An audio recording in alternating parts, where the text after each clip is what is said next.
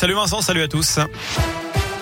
Et à la une de l'actu, cette journée de mobilisation dans toute la France, celle tout d'abord des profs et personnels de l'éducation nationale. Ils réclament un plan d'urgence pour l'éducation.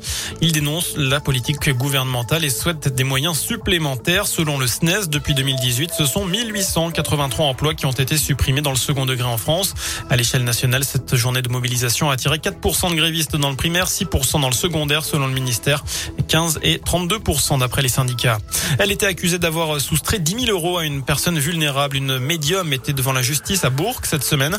Selon le progrès, cette dame de 59 ans était suspectée d'avoir escroqué près de 10 000 euros à une de ses clientes, en cause notamment un soi-disant nettoyage au plomb de sa maison pour la débarrasser de ses entités maléfiques, facturé 1600 euros.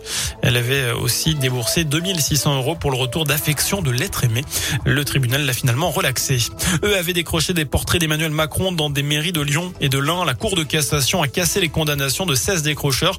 Ils avaient été condamnés à des peines de 250 à 500 euros d'amende avec sursis.